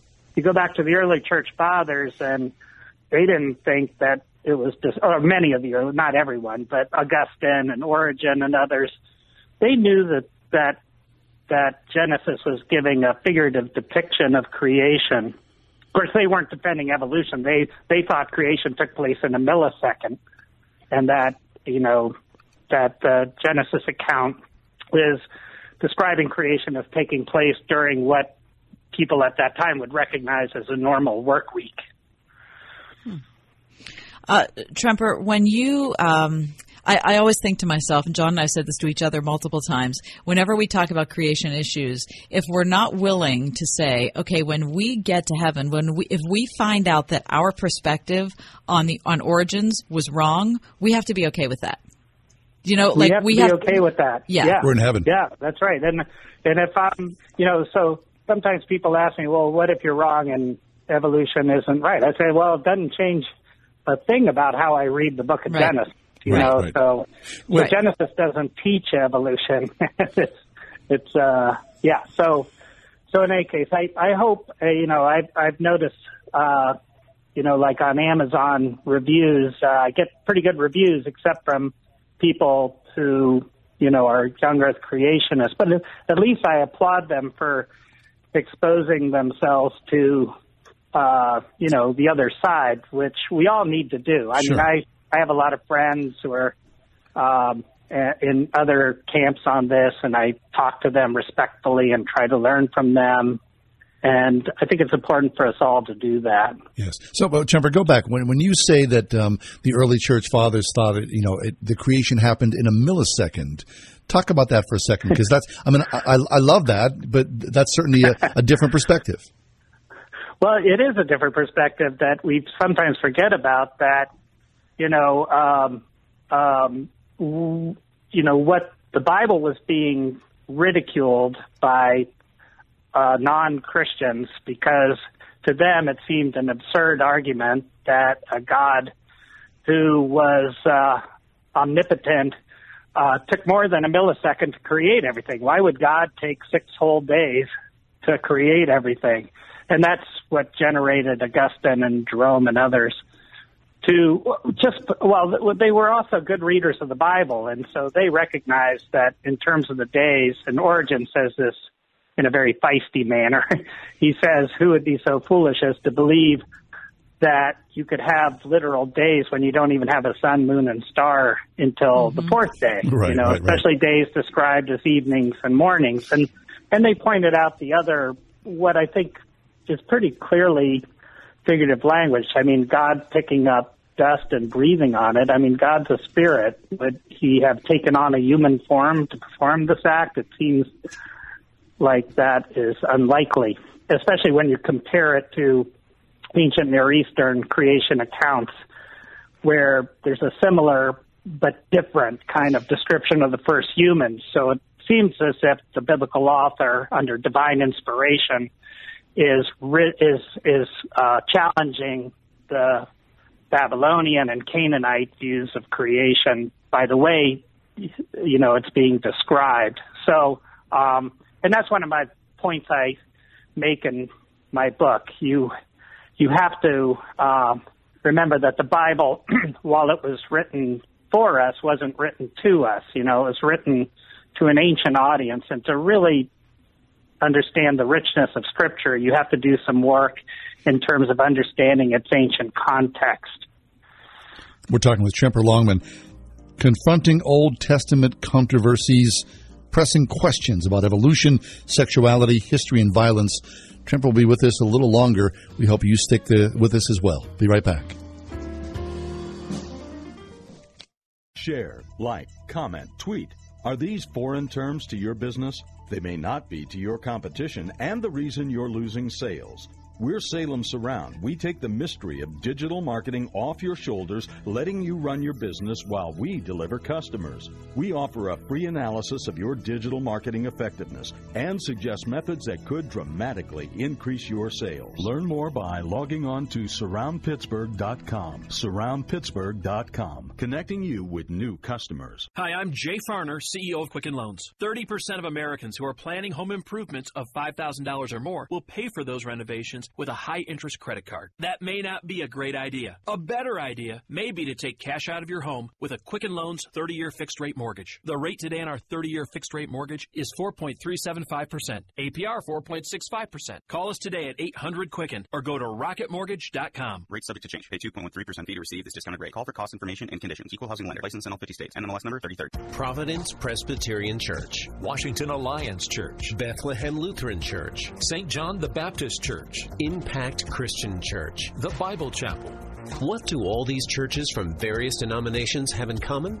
Nello Construction. Design and build with one company. Nello Construction. Full service construction from the ground up. Renovation. Expansion.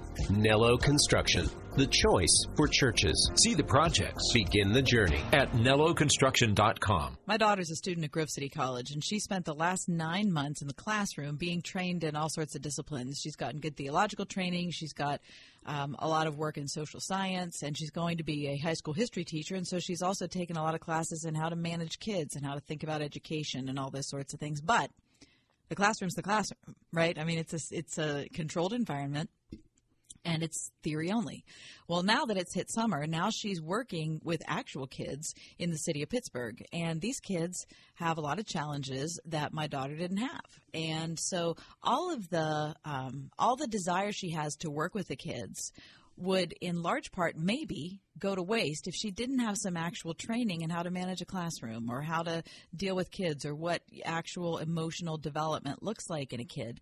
And that's why I think that the training you get at Grove City College is so essential for when you actually get out in the world and try to do something effective for somebody else. That's right. You know, you've heard this. If it's a Christian education, well, it's got to be second rate.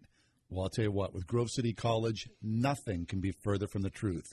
Rigorous academics and deep end theology. Look, both of our kids, Kath and I, they attend Grove City College, love Grove City College. We would encourage you, if you've got a high school junior or senior, check out Grove City College online for that next step forward, gcc.edu. That is Grove City College.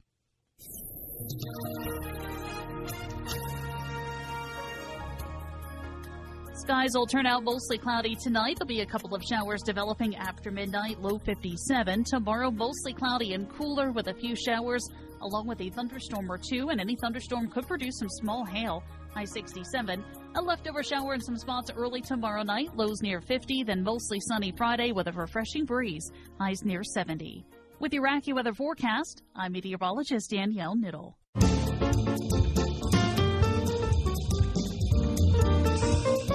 Old Testament. We're talking about controversies, sexuality, violence. Tremper Longman is with us. Boy, Tremper just decided to wade into like the deep water when it comes to the Old Testament. I think he's up to it. He wasn't talking about like you know David and Saul or anything. um, okay, so Tremper, I, I want to bring up another uh, issue. I mentioned in our last segment, and readers, if you're or listeners, if you're just joining us, um, the book is about Old Testament controversies, and it focuses on four areas. Uh, the first one we talked about is creation and evolution. Second is historicity, but the third one I want to bring up next with you, Tremper, and that is the idea of divine violence. Now. In America after 9 11, this became a big, big issue and a big part of conversation because we instantly in America were like, well, look at Islam. That's a violent religion. And of course, anyone who has read the Old Testament says, well, wait a minute. Look at your own Old Testament. There's pretty violent books in there. You read Joshua and you kind of come away thinking, what the heck? Uh, so, talk about the contemporary understanding of violence and why you decided to talk about it in your book. Well, in this case, I, uh, I, I, I've been studying this theme of uh, God as a warrior uh, since the beginning of my career, and you're exactly right that at 9/11 it became a controversial issue for reasons that we all understand. Um, that the picture of God ordering the Israelites to, to you know, kill Canaanites is a disturbing one to us. And so some of my colleagues have been trying to push back against the picture that Joshua gives us, either by saying the conquest never happened or, or perhaps um, that that God isn't really like that. There have been a couple of recent books, three or four recent books that have moved in that direction from friends of mine who are evangelical Christians. so I felt it was uh, important to push back and say, no, um, the violence in the Old Testament isn't kind of God's violence is- isn't arbitrary violence. It's an act of God's judgment against sin. It's kind of a preview and warning about the future judgment even you know that that um, god doesn't always you know um, bring judgment against evil people in the present day but he did then in order to as i say uh, give us a warning about but it's still you know it's a difficult issue it raises all kinds of questions especially Yeah. for those of us in a rather peaceful 21st century western culture Sure. Uh, Tremper, I know that, you know, I have two children, and um, one of them has been reading through uh, Joshua and Judges just in the last month or so. And it's absolutely imperative that I think people are allowed to ask the hard questions about those Oh, books. yes. I mean, it, it's important to ask hard questions about any book, um, and it's certainly any book in the Bible, but in particular those, because just assuming that you can in your head work out an easy answer that kind of placates yourself for a certain period of time is not really honoring the text, but it's certainly not honoring the God who's given us this word.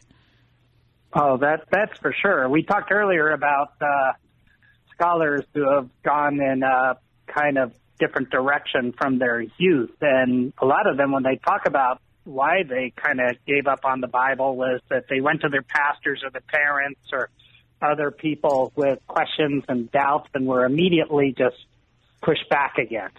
We absolutely have to let uh, everybody, you know, express their questions and doubts. And there's not a pat answer for uh, many of our questions.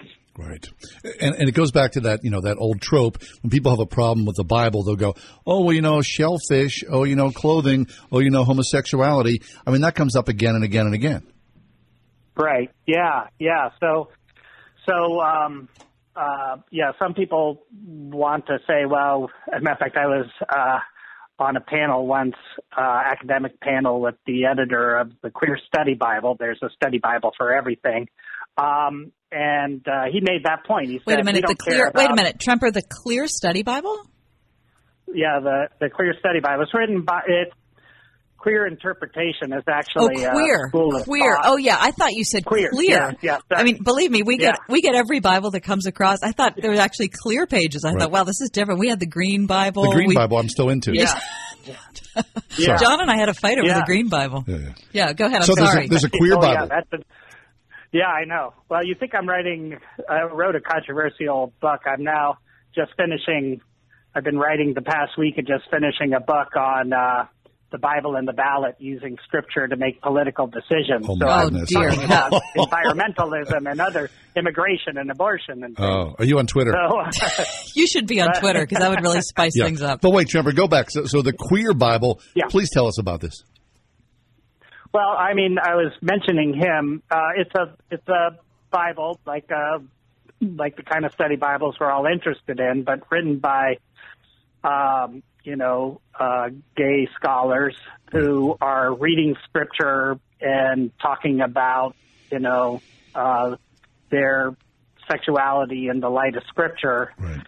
But I, I brought that up to say that I was on a panel with one of the editors of it, and he made the point that um, look, we don't care about what we eat as we move from the Old Testament to the New Testament. The food laws have been done away with. So why do we care about what it says about sex?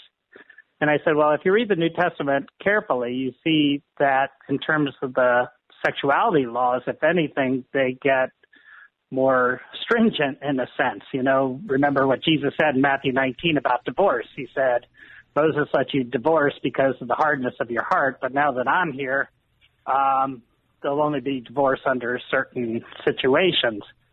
So, um, so, so now in the section on sexuality, as you can tell, I um, I defend a traditional view of sexuality, but on the other hand, I spend a lot of time also dealing with the issue of how how can we love, how can we welcome same sex uh, attracted Yes. people? Right. Uh, how can we welcome them without affirming them? And so I spend an awful lot of time talking about that because I think one of the sins of the church is uh, how we've treated uh, gay people, and and in some areas continue to treat gay people very in, with a lot of with with with contempt, and that's sinful. Yes.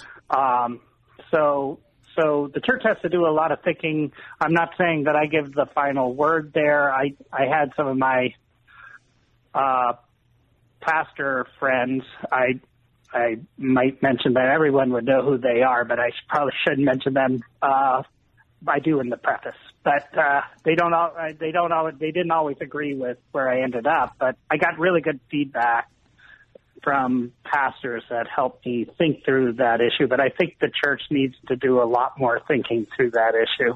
Well, you are helping us along that road. Uh, Tremper, it's been a pleasure to talk with you. Wonderful to meet you. Confronting Old Testament Controversies is the book, pressing questions about evolution, sexuality, history, and violence. Tremper Longman. We'll take a quick break. Come back. Uh, we've got uh, we got a little chunk ahead, so stay with us as you make your way home. The ride home here on Word FM and WPIT Radio.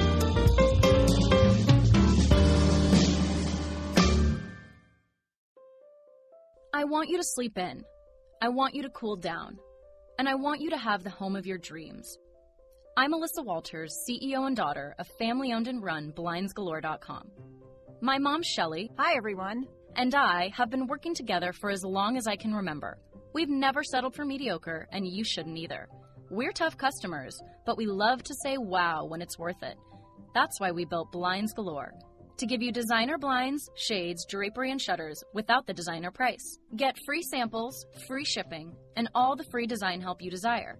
Our in house team of experts can help you online or over the phone every step of the way. Plus, you're free to exchange your custom blinds or shades for any reason. It's that simple. We've been doing this for nearly 20 years and want you to take pride in your window treatments. It's your home after all. You'll love the view. We promise. Just go to blindsgalore.com. That's blindsgalore.com.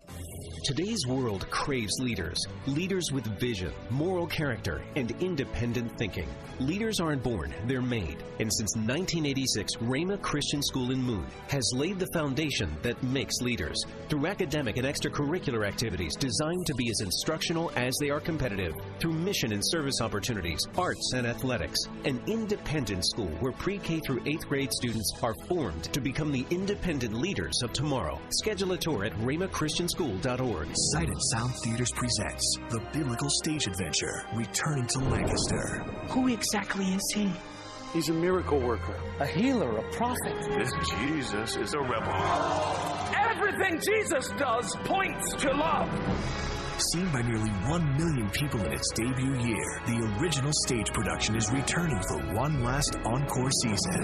Jesus, live on stage at Sight and Sound Theaters in Lancaster, Pennsylvania. More information is available at sight-sound.com. Most clubs you join require an initiation fee or a club membership, but not the Word FM Discount Shopping Club. No, in our club you save as much as half. Half off home improvement services, web design, family entertainment, music festivals, and much more. All from the comfort of your computer or smartphone. Log on now to wordfm.com slash shopping and God save the green.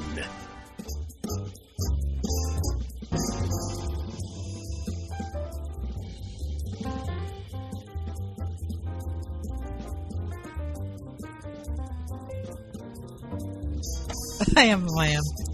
Ooh. Okay, not to be a Debbie Downer.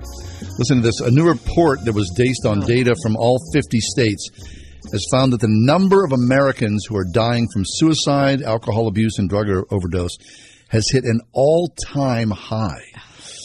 Uh, a senior scientist uh, explained to NBC News from the Commonwealth Fund, quote, when we look at what's going on uh, in mid-Atlantic, southern, and western states, those are all the states that have the highest rates of drug overdose, particularly West Virginia, Ohio, and Pennsylvania. He added because of the opioid epidemic, the rate of growing of growth in drug overdose in West Virginia is absolutely mind-boggling. Other recent studies have also shown a dramatic rise in the number of suicides across the United States. In fact, it is now the um, the tenth leading cause of death in the country. Oh, isn't that the number two cause of death among people 25 and under? And isn't it like uh, any other social phenomenon, John, where there are so many contributing factors to Yeah. that? But the overriding thing is people have lost hope. If you put your hope in cash, career, Yeah, but people lost their hope in the Depression. but there's something about People lost their hope in World War One. again the People lost- boogeyman is social media. Yeah, I think It social is. media has a big thing, big part in I it. I think it's the amplifier of all despair. Yeah. Right. I also think that the drug companies that pushed these medications Yep. Oh my gosh. on physicians to the point where they and they you know you've seen the the stories of revelation when it, when it comes to these companies over and over and over again they knew what they were Yep. and they just pushed them pushed them pushed them so they could make tons and tons of cash And they have. and they have and look what's happened they have enslaved millions of people Right. I mean, you know how dangerous this is.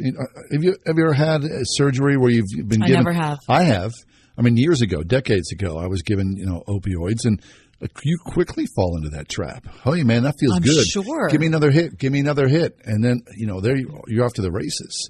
So you look at the millions and millions of people. right and it's an equal opportunity offender it's white collar it's blue collar Doesn't matter. it's rich Yeah. it's poor it's men it's women it's christians it's people who aren't christians it's you name it And then the crush is, of course, when the opioids dry up, the heroin is Mhm. av- available on the street at a And much cheaper, cheaper, price and, you know, much easier to grab. So how many poor people have just their lives been plowed under in the name of someone's greed? And that's really what it is. There's also loneliness. We've talked about that epidemic, which is sweeping the Western world. We talked about the the UK taking it so seriously that they made a minister of loneliness um, a part of their national governing. All the all the more reason that people need to be in church. Yeah. Because church is community, right? Whether you're showing up on Sunday or Wednesday or wherever, you know, that's family. And, and if you invest in that, if you're lost, if you're an addict, if you're alone right now and you're listening to this, go to church. Yeah, and, listen, if you don't know what you believe, that's okay. it doesn't matter. And if you don't have your act together, that's okay. The church is not for people who have their act together. Jesus came for the sick. We're all sick. So if you feel sick, if you feel like you are unwell, the church is the place for you. You got that right. I mean, I can't tell you how many times on a Sunday morning I show up and I'm pretty vapid. I got, I'm hollow. Mhm. I got Oh, yeah. nothing. Oh, yeah. I got absolutely sure. nothing, and I don't I mean, want to. I mean about me, not you. yeah, you were quick to to agree with that. Oh, vapid. Oh, you- oh yeah, I've seen you in that way. I know that. Yeah, you got nothing. Oh yeah, I- four to six. Uh, I'm with you every day, my friend. Thanks a lot. Quick to jump on that gravy train. But you know what I'm saying? I mean, you know, you show up. Uh, that old thing of people people who go to church are hypocrites. Right, you you hear that all the time because oh they're holier than thou. You know they're they're sinners. Like we're a mess. We're all a mess. We're a hot holy mess. And if you're going to a church that doesn't admit that it's a hot holy mess, then look for another church. Seriously, it's the we we need to be among people who recognize that we're desperate. And for me, and this is just me, I need to go to a church. I mean, my church is, you know, it's a smallish church. You know, several hundred people at that church. It's not a big church. At the most, it's several hundred people. And quite honestly, my circle in that church is about 30 people. But that to me, that's more than enough. Yeah. Right? I, mean, I know people who go to church and they, they go to church, they sit in service, and then they get up when service is over and they exit immediately. Well, that doesn't do it. Yeah, you need to be known. Right. You need to know other people. So you think about suicide and overdose and despair and all that. Yeah. God help us all because we need a Savior, and the Savior is there for us. If we open up our hearts and minds and surrender ourselves and our pride and our foolishness and uh, just our insanity, our sinfulness, be part of that community because Jesus Christ is Lord and Savior.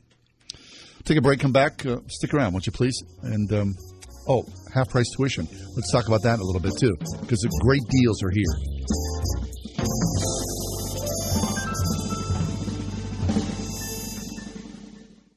What happened? You used to go hours without visiting the bathroom. Now it seems like you're constantly getting up to pee, and you're even getting up at night to go. This is not okay. Listen, the makers of Super Beta Prostate, the number one prostate formula, are introducing a new wonder pill, Super Beta Prostate P3 Advanced, with three key ingredients that are great for your prostate. It's like taking three prostate supplements in one. To celebrate, we're sending free bottles to men who want to cut down on bathroom trips. Yes, your first 30 day supply is free. Pay shipping and handling. Call 1 800 204 5731. P3 Advanced has clinically tested non prescription ingredients to support your prostate. Combine that with a reduction in urges to pee, and you have a formula you'd be crazy not to try. Get P3 Advanced free. Call 1 800 204 5731. 1 800 204 5731. 1 800 204 5731. At Extreme Car and Truck in Bridgeville, find extreme accessories for all your dirty jobs, like hauling landscape supplies. Protect your vehicle with spray on bed liners, tonneau covers, WeatherTech floor liners, and more. Say goodbye to dirt and grime inside and out with extreme detailing.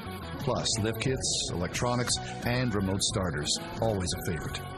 Extreme Car and Truck in Bridgeville for the extreme in all of us. At extremetruck.net. Walmart's grocery pickup and delivery is a definite winner. And if you haven't tried it, here's how it works. Either download the Walmart grocery app or go to grocery.walmart.com. Place your order and select an exact time for pickup or a one hour window for delivery. Satisfaction guaranteed because the folks in the store are trained to pick the best items, just like if you were picking for yourself. If you're not satisfied, you get your money back. Use the code WOWFRESH for $10 off on $50 or more. It's a great service. Walmart grocery pickup and delivery. It's quick, easy, and convenient. This month at Napa Auto Parts stores, get $25 or more off brand new DeWalt power tools by trading in your old ones. Quality parts, helpful people, that's Napa Know How at participating Napa Auto Parts stores. While supplies last, offer ends June 30th. I love the joy that children bring to the office. Good dental habits begin early with Dr. Megan Stock. I like creating those good, positive first experiences. My mommy is a really good dentist and she'll take good care of you. Visit StockFamilyDentistry.com. You have my word on it. You know, they say the best is yet to come. But to make that true for your retirement, you need a plan. We'll start by tuning in for Your Retirement Blueprint with Kurt Kanodik and Ethan Lane with Accurate Solutions Group every Saturday morning at 10. Kurt and Ethan can help simplify the retirement planning process. No technical terms or calculations, no product pushing, just the information you need for retirement. Don't miss Your Retirement Blueprint with Kurt Kanodik and Ethan Lane of Accurate Solutions Group every Saturday morning at 10, right here on 101.5 Word FM.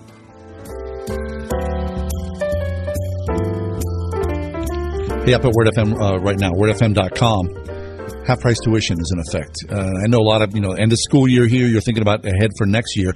I love this because we do this every year. You get uh, quality Christian schools and colleges around the area. Uh, right here in the city of Pittsburgh, and of course uh, in the uh, you know outlying Western Pennsylvania area, you, you put your child in a quality Christian school.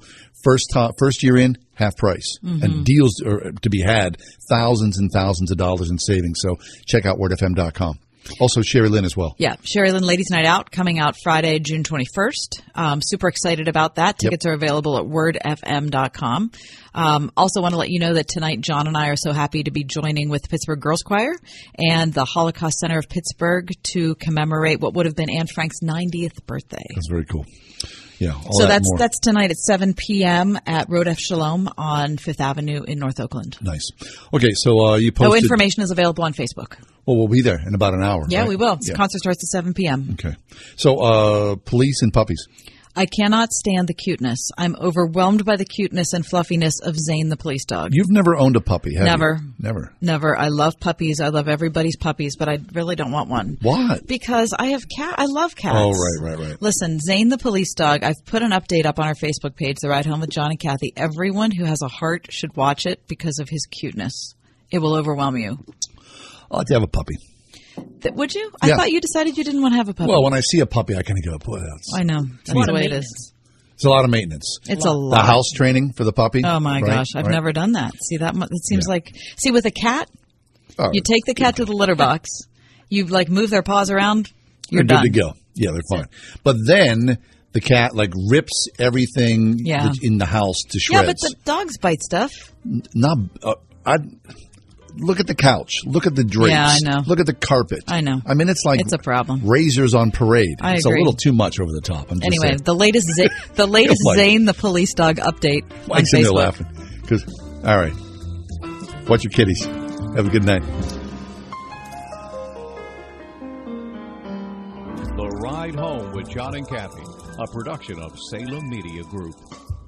Three star general Michael J. Flynn, head of the Pentagon Intelligence Agency, knew all the government's dirty secrets. He was one of the most respected generals in the military. Flynn knew what the intel world had been up to. He understood its funding. He ordered the first audit of the use of contractors. This set off alarm bells.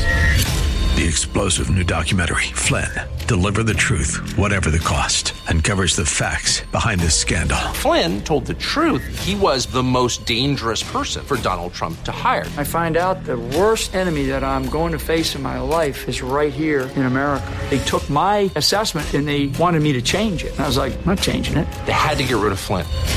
With in depth interviews, archival footage, and never before seen personal records of the man behind the headlines. I just felt like I was drowning. Flynn, Deliver the Truth, Whatever the Cost. Available now. Watch it today. Go to salemnow.com. Salemnow.com.